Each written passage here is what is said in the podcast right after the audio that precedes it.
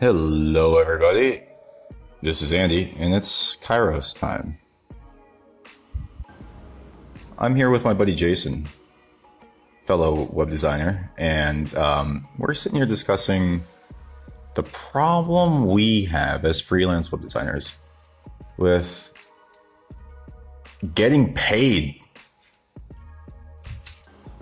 Motherfucking mom and pop clients pay your shit because I can't commit to the creativity that is lit.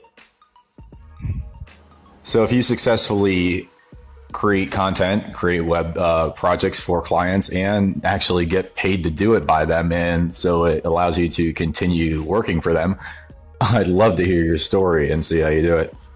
You are a god amongst men.